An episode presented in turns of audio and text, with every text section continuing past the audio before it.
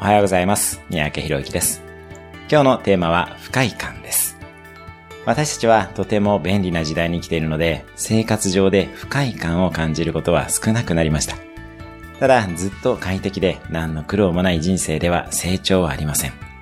成長は私たちの幸福度と関わっていることは幸福学という学問で明らかになっています。